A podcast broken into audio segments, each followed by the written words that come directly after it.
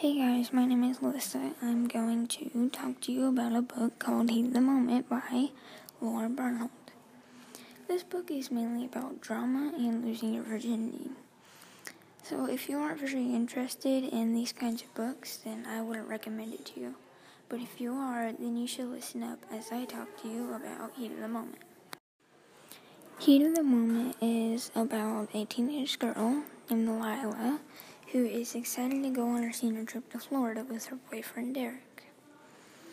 First, the only way she can get to the airport is if Beckett, the school player, takes her to the airport. After arriving at the airport, nothing went as planned. Derek had ignored Lila for a whole day because she had lied to him about how she got to the airport.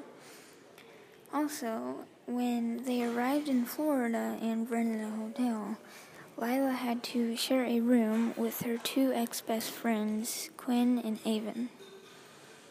A few days into the trip, things got a little out of hand. Beckett had kissed Lila, even though Lila already has a boyfriend.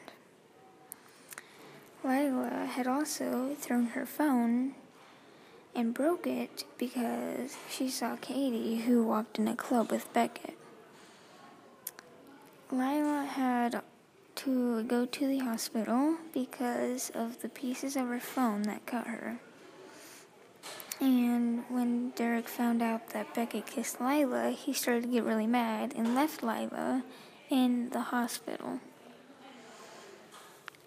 So, like I said, this trip didn't go as planned and Lila was supposed to lose her virginity to a guy that she broke up with. Even though all that horrible stuff had happened to Lila, things turned out a little better. Lila became friends again with Quinn and Avon. So things got a little bit better towards the end of the book. But if you want to learn more about it, then I think you should check this out. So that is all I have to share with you guys today. I hope you all enjoyed, and I will see you next time.